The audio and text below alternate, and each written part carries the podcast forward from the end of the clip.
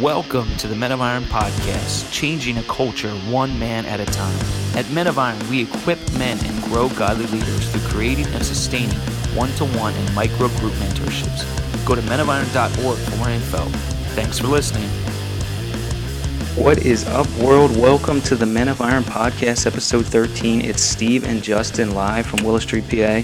J Dub, what's going on? It looks like winter outside, huh? Yeah, we got some fresh snow falling as we record. Yep. Pretty exciting. And it's probably always just like we were just talking about a lot lot of a bigger deal on from the weatherman standpoint than it actually will be because it's Yeah, it seems to be the case often. it's like ah it's snowmageddon oh it's just a little rain It's just, yeah, it's just some slush. Well, episode 23 is brought to you by the One Center for Leadership in Canton, Ohio, multiplying kingdom leaders through catalytic conferences, collaborative workspaces, and customized coaching. Go to onecenter.com for more info. We will actually be out there this weekend. It's pretty exciting. it's gonna be great Man, our Ohio launch happening at the One Center. Well, we would love to introduce our special guest for episode 23, Tyler Reagan. Tyler is the president of Catalyst, a leadership development organization that exists to unify and equip leaders who love the church through resources and events. Tyler is a leadership coach, speaker, and author. His latest book is The Life Giving Leader. He resides in Atlanta, Georgia with his wife and two boys. Tyler, welcome to the show. Thanks for having me. That, yeah, I love that it's my latest book. It's my only book, so that worked out too. It's funny, Justin and I were actually just discussing that before we before we got on the call with you. yeah, it's. Uh, thanks for having me. I'm excited to be on. Yeah, man, it's an honor. So just yeah, just let us know who is Tyler Reagan. Yeah, so we. Uh, I am uh, Georgia born and uh, grew up here in Atlanta, and uh, got a wife of 17 years, Carrie, and our two boys are. Uh, our boys are 11 and 8, and so we're just kind of in the full throes of about to start middle school. Literally, my oldest just got spacers in because he gets braces next week. I'm like, I don't know how this happened. Like, I'm early 40s. I have kids that are getting braces. What? I don't even like.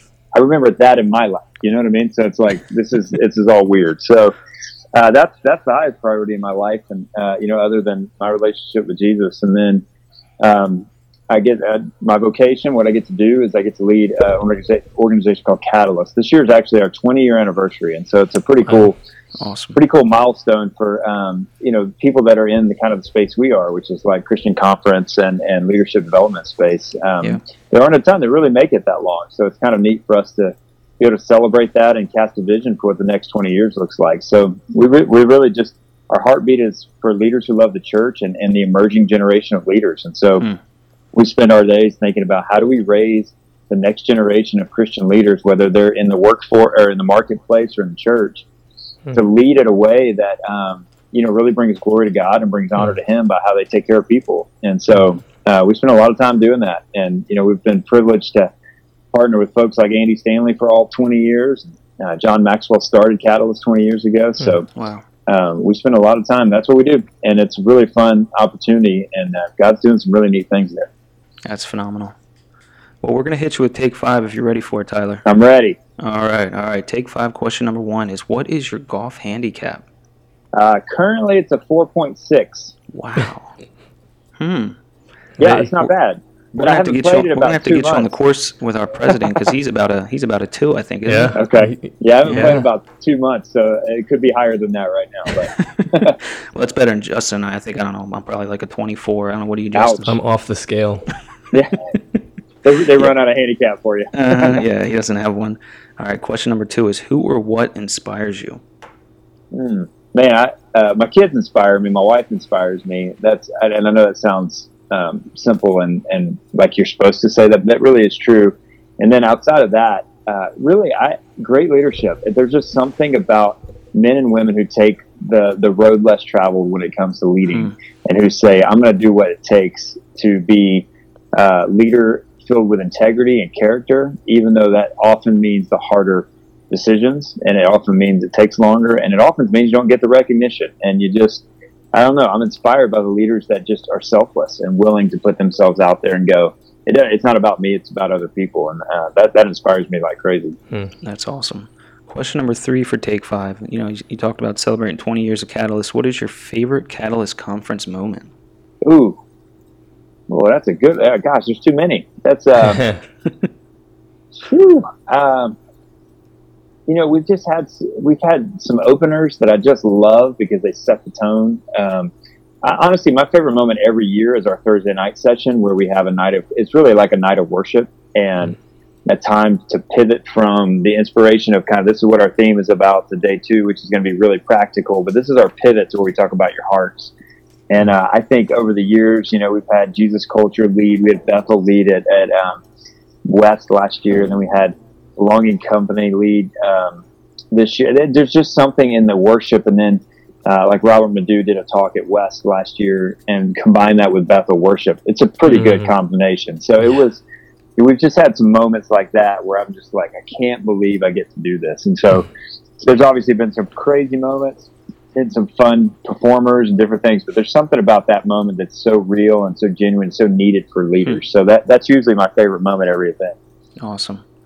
Take five. Question number four is: What is your favorite date night spot with your wife?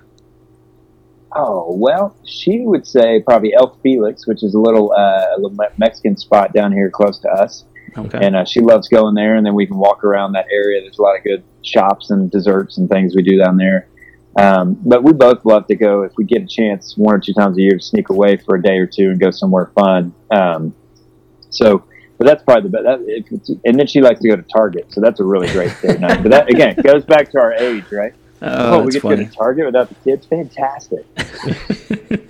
Sounds so, like my wife's favorite date spot too. Yeah. Get a little Starbucks mm-hmm. on the mm-hmm. way out, maybe. Uh huh. All right, take five. Question number five, Tyler's. What's the best book you read in 2018? in 2018, um, I really love John Mark Comer's book, uh, God Has a Name. Uh, I think it's a fantastic book. Uh, I've got so many books. Good grief. I'm always bouncing between uh, different things. Uh, a friend of ours who's on our board is a young leader named Grant Skeldon, wrote a book called The Passion Generation, where he's talking about he feels that he's 27. He feels like the millennial generation, what they want more than anything is discipleship. And so it's really, a really wow. compelling book. I really enjoyed that.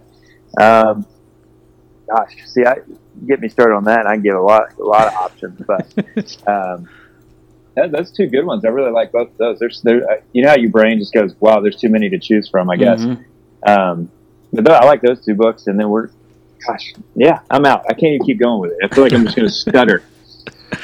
Awesome, awesome. Well, you survived take five. You did well. Thank you. Yeah. Well, we'd love to just kind of hear more about your journey. Um, you know, we obviously talked about you being the president of Catalyst, and and just how did you get here? Yeah, that's a good question. Um, I still ask the Lord that quite often, um, or more. What were you thinking, Lord? like this was this was part of the decision, huh?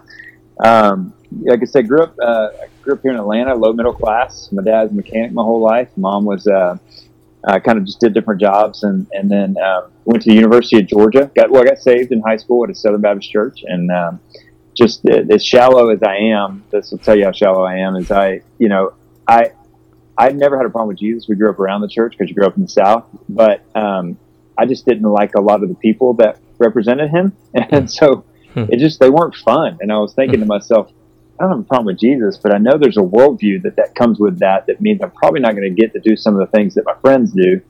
and if it's not fun, why would I want to do that? That sounds like a high schooler, but that's what I was. So, um, but then I met some some people in a youth group, and it just changed everything for me. I started seeing a different um, a different abundant life type thing, a mm-hmm. joy filled life, and I thought, now I can do that. I'm in on that. Mm-hmm. And um, then I went to the University of Georgia, got really involved at a campus ministry called the Wesley Foundation, and one of the few moments of my life that I just keep looking back, going, "Thank you, Lord, for that season," because um, we really felt like we watched a uh, just a movement of God for four or five years. We, um, when the campus pastor got there, it was pretty straightforward kind of campus ministry. He just started sharing the word and, and talking about how the Holy Spirit moves in our lives, and um, he ended up lowering the attendance from 75 to 25. So that's a good growth plan. And then hmm. um, but that 25 was bought into the idea of hmm. revival and, and spiritual awakening on our campus. And University of Georgia is a huge school.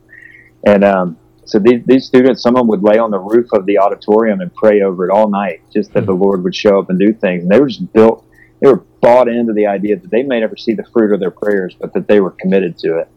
And then when I got there, there were maybe 150 students. And then by the time we all graduated and, and worked there for a year, we had 1,500 on Wednesday nights. Wow. And uh, it was just a move of God. You can't explain. I mean, it was just people paved the way through their prayers and their service. And then God just, and still to this day, 20 something years later, they average 1,500 or so on Wednesday nights. And God's just released a ton of leaders through that. So college was awesome for me. I loved it. You know, I'm a big Georgia football fan and, and still in counseling because we can't win the big game. And, we have to deal with Alabama on a regular basis. So you know that just sends you into a little bit of a, a faith journey in its own right. Um, so, but my wife, you know, I love golf. That's always been a part of my life. Uh, uh, after high school, grew up playing soccer.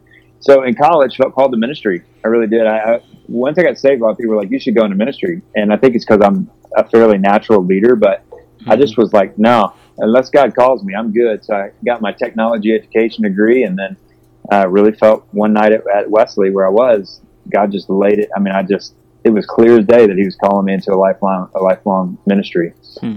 and um, so just kept my degree so that I could finish school, and, and then uh, was a youth pastor at an Episcopal church.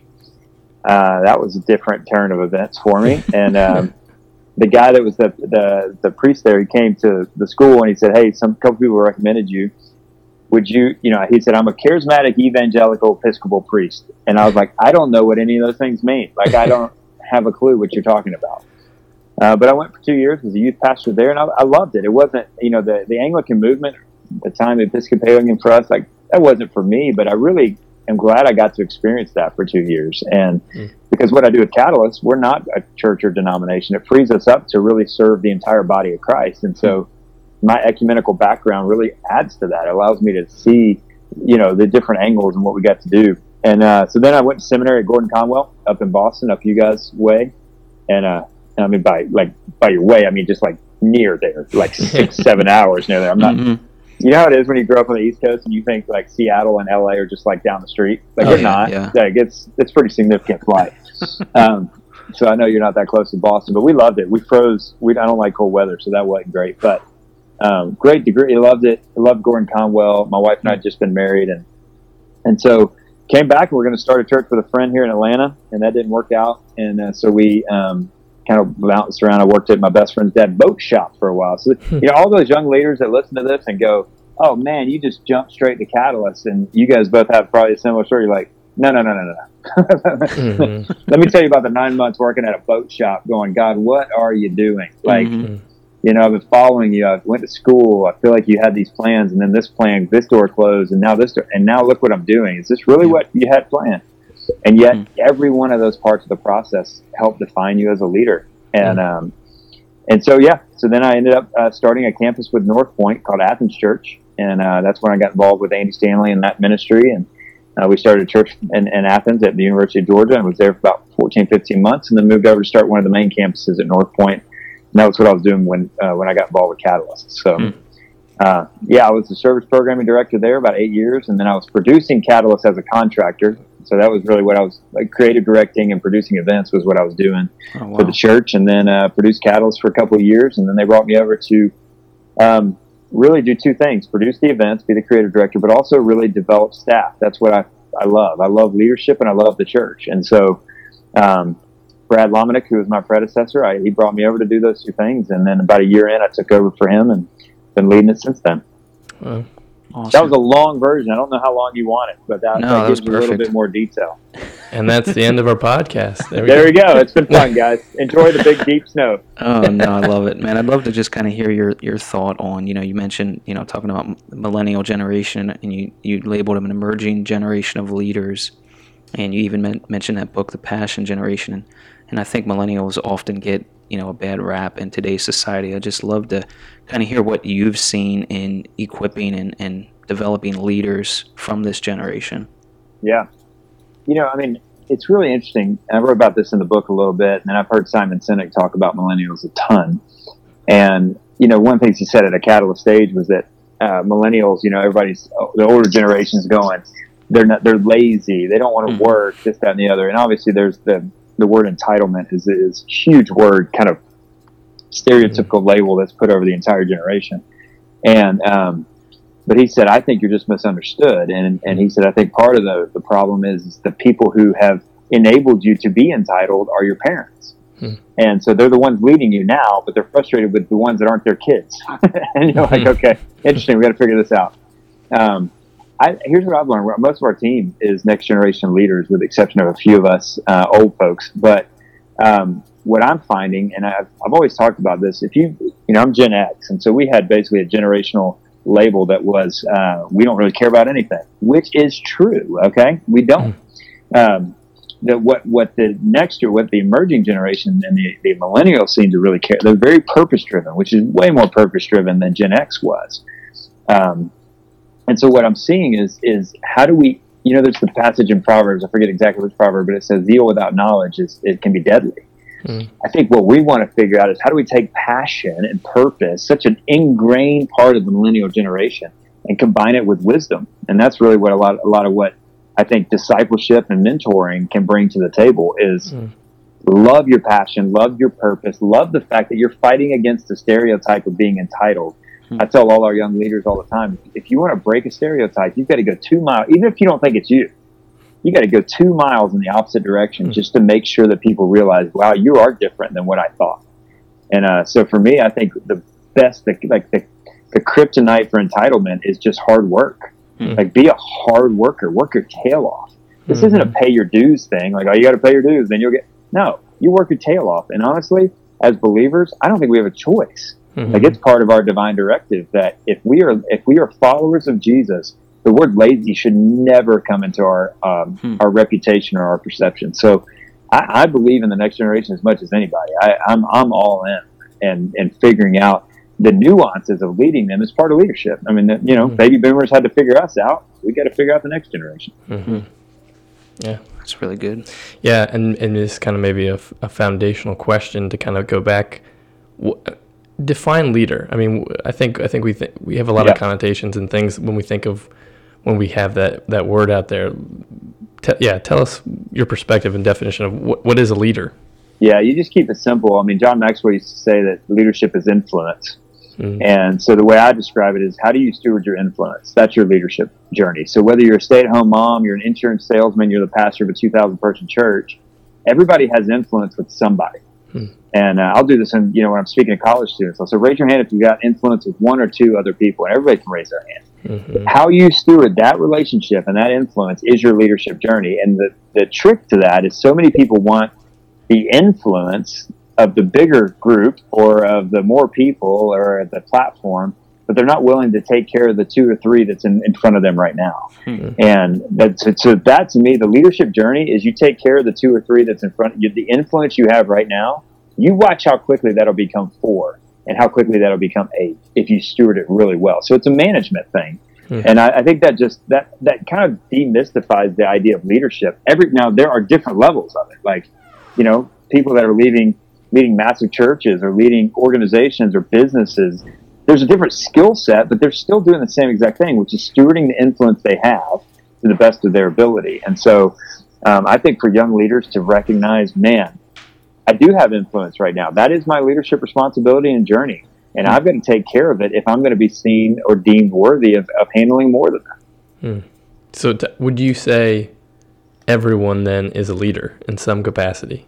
I think everyone has influence and everyone has to steward that well. Mhm. So yes, I do think though there is a difference in like upfront leadership. I mean, there's all kind of versions of it, but everybody has to recognize that they have a leadership journey that they're responsible for. hmm Hmm, that's good. I heard you say in an interview I was watching earlier this week in preparation for this. It was uh, had to do with caring for people, and you said if if you don't care for people, you're kind of putting a lid on your like capabilities as a leader. Yeah, that that you know that's true too, right? Have you ever Yeah. worked for somebody who you knew just wanted you to accomplish something but didn't care about you? Yep. hmm You know, uh, again, I, I know it's, this is like my second Maxwell quote, which probably most people listening are like, "Who's that?" Um, you know, he's just the godfather of like leadership, whatever, Mhm. y'all. Come on, like, but he uh, he always says, you know, people don't care how much you know until they know how much you care. hmm Man, I have watched that live out time and time again. I know I'm only in my young 40s, and so those of you in your 60s are going, yeah, young, like, but I have seen it, and I don't want to work for a leader who doesn't care about me. I don't care how noble the task is, or how great the project is, or how Yep. much money the business makes. Uh, you know, there's a statistic, or there was an article by Inc. magazine a few years ago that said 65% of, percent of people would take a new boss over a pay increase. Hmm. Wow. That's a Wow. big deal because you and I both know it doesn't matter how much money you make. If you're miserable by, because of the leader in your world, it doesn't matter. Um, Mhm. and, and, and money doesn't fix that. And but when you're with a leader who's worth following, boy, that's a life changer. That makes Mhm. your family well. I always say this thing, and I know it sounds kind of funny, but and again, it goes back to my my shallow thinking. But I um, I've always said that if the spouses or the significant others of my employees like me, then I feel like I'm leading at a pretty good level. And the reason I Mm. say that is because if my team is going home, number one, they're going home. You know, like I spend more time encouraging people to go home Hmm. and take time to rest than I do stay late and make sure that thing gets done. Yeah. Um, and th- there's times for both, right? But um, if the spouse is, n- if I'm not the center of their spouse's uh, frustration, then that means I'm doing something okay. I'm creating some sort of environment that they feel like they're flourishing in. And you know, when, when work's rough, who's usually the center of the frustration? The boss, whoever's the leader, whoever's the whatever. Like, oh, if they would just see this, if they just get this right, if they'd get rid of that person, if they fix the money, if they, hmm but if, if I can do enough of those things pretty good, and the spouses when they see me, they they're okay seeing me, you know, then then maybe I'm doing something all right. Yeah, that's great. What would you say, Tyler, to that, you know, that leader? We talked about, you know, everybody has influence and everybody's a leader. What would you say to that, you know, that that burnt out pastor, that burnt out leader, that even that burnt out husband just kind of doesn't have anything else left in the tank? I know you talked a lot about, you know, making sure your people are getting rest. Yeah.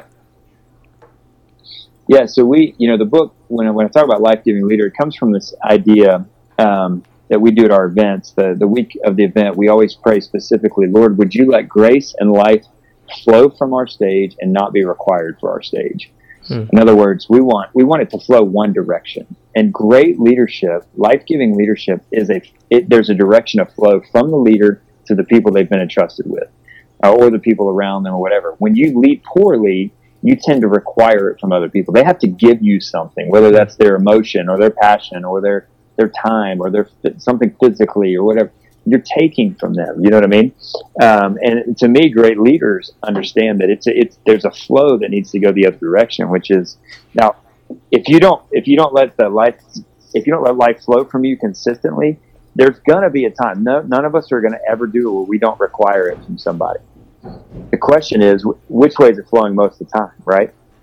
So, I, but I bring that up because if you don't have something to give, there's nothing. There's no way that's going to flow the right direction. Like Mhm. if I don't have life to give to the people around me, I'm up a creek. You know, Mhm. I don't know what I'm going to do.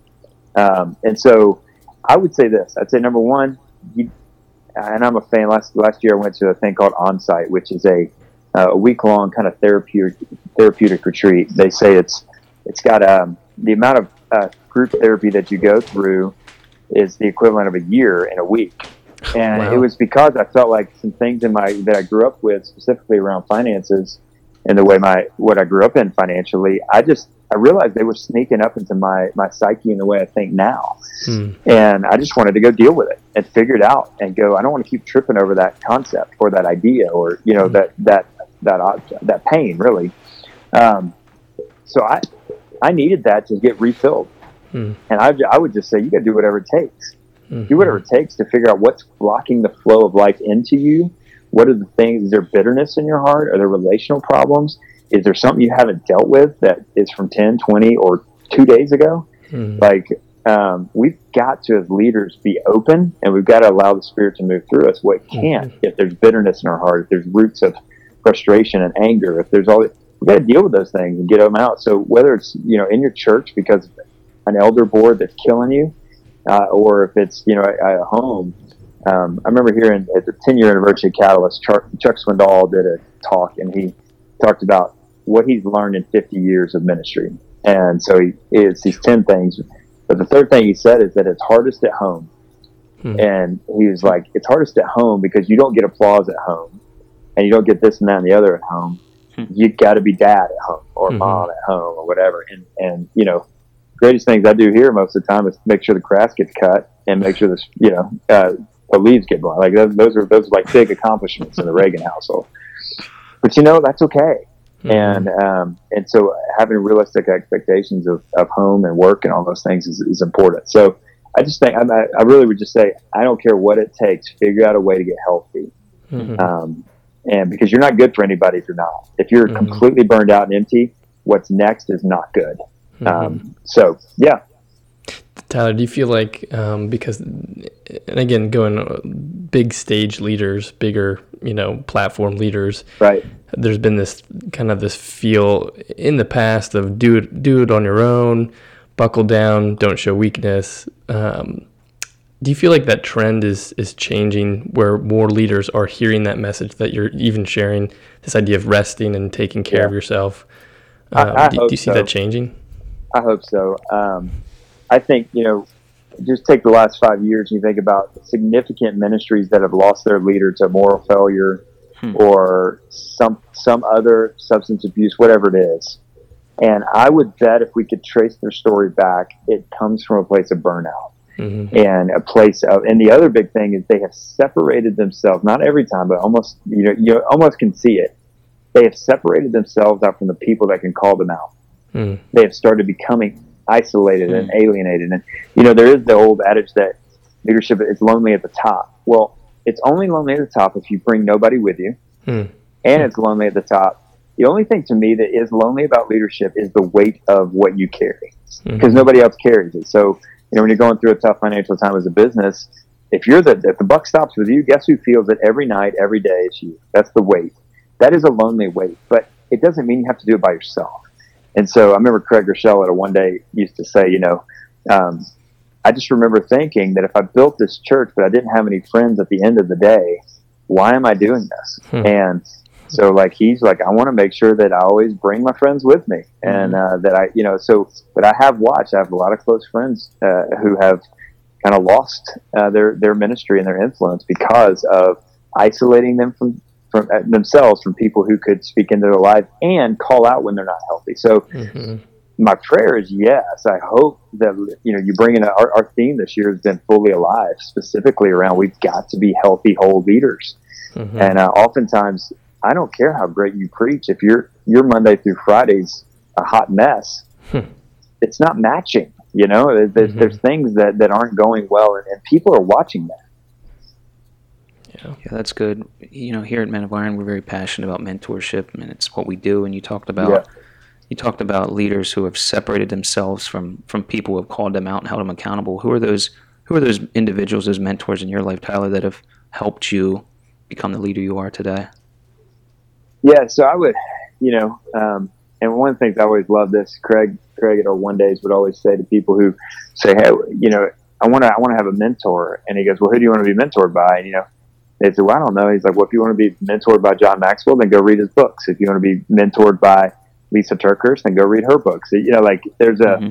there's a there's a reality to learning from the people that you aspire to be around. The other thing, though, is um, you, you, need relationships in your life that, uh, or maybe a season ahead who, um, and so I tell a lot of young, like college students when I speak to them, I always talk about leaders or learners and, and you got to learn how to ask great questions.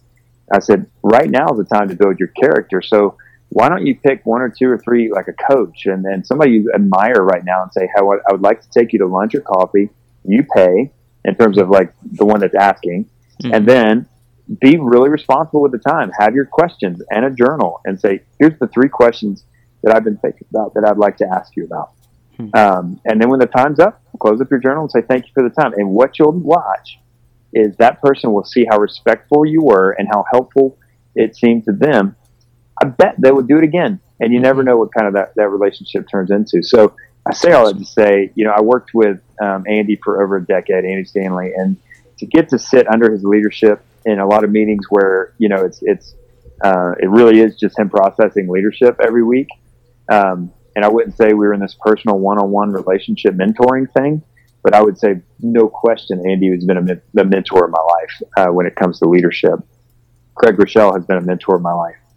Um, Lysa TerKeurst is a really close friend, and and I watch the way she leads, and she's one of the best leaders I know. Hmm. And so I, I see that. And again, it's not her going, hey, let me mentor you. It's not because we're kind of peers and friends. Right. But what it is is we both have different things that we're offering each other in friendship that allows us to grow because we've learned from someone else. So those two.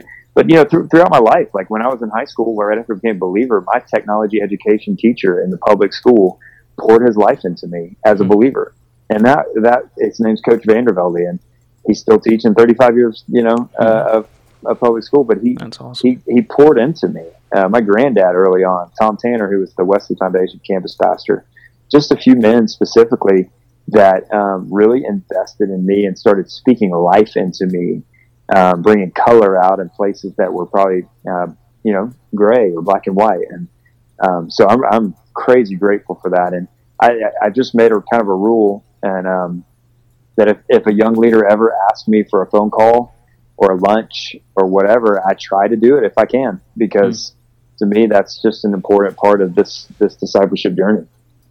That's awesome. So if Justin and I are ever in the Atlanta area, we'll call you. Come on over. I'm serious. I love it. Love it, man. You guys, you know, you talked about doing this for 20 years, and how long have you been with Catalyst? I've been there seven. Seven years. How how do you see just in those seven years, and even in the 20 years altogether, how do you see Catalyst creating change in the culture? That's a good question. We um, we like to. We've always said that we are a community of change makers. Um, we learned that we learned from Andy that you you fall in love with the mission and not the model. And um, for us, we have always been, I would say, quite theologically conservative. But when it comes to model and program, it is as progressive as we can think about because Hmm.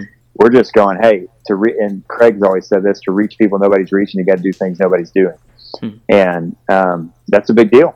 Like it's it's how, if that's not working anymore, we got to pivot. And so I think Catalyst is always trying to do that. And, and to be honest, we're, we've been praying about what are the new wineskins for Catalyst. It's 20 years in. Does the big events at the arena work, or do we need to adjust that? What does this look like? We're you know this year um, we usually do a bunch of one day events and then our, our two big events, West and East.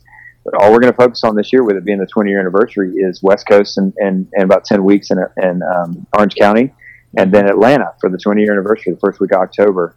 And just going, we're just giving it everything we have to go. What are the new wineskins? What do we What are we going to cast? What anchor are we throwing in the next 10 years that we want to present at Catalyst Atlanta? So it's um, it's a constant thing. You know, you're constantly going, okay, what is that next speaker? Who's that next voice? Who's that next band? Who's that next idea? But at the end of the day, what's great about it is it all comes back to the same thing, which is God's word and the Holy Spirit and allowing God to speak to us. And so what we want to do, or what we strive to do, is provide space for our Heavenly Father to meet with these leaders. That's what we want to do. And hopefully a space where they get better uh, for Monday.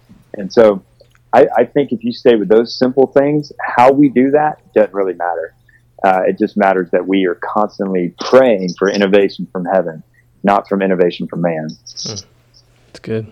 That's awesome. Well, Tyler, man, that's our uh, 30 minutes. We appreciate your your time, and and it's an honor to have you on the podcast. We are we're big fans of Catalyst here at Men of Iron, and we just love what you guys are doing. You guys are, like you said, you guys are making some incredible change um, in the in the church and in the culture, and it's it's fun to watch. Yeah, thanks for having me.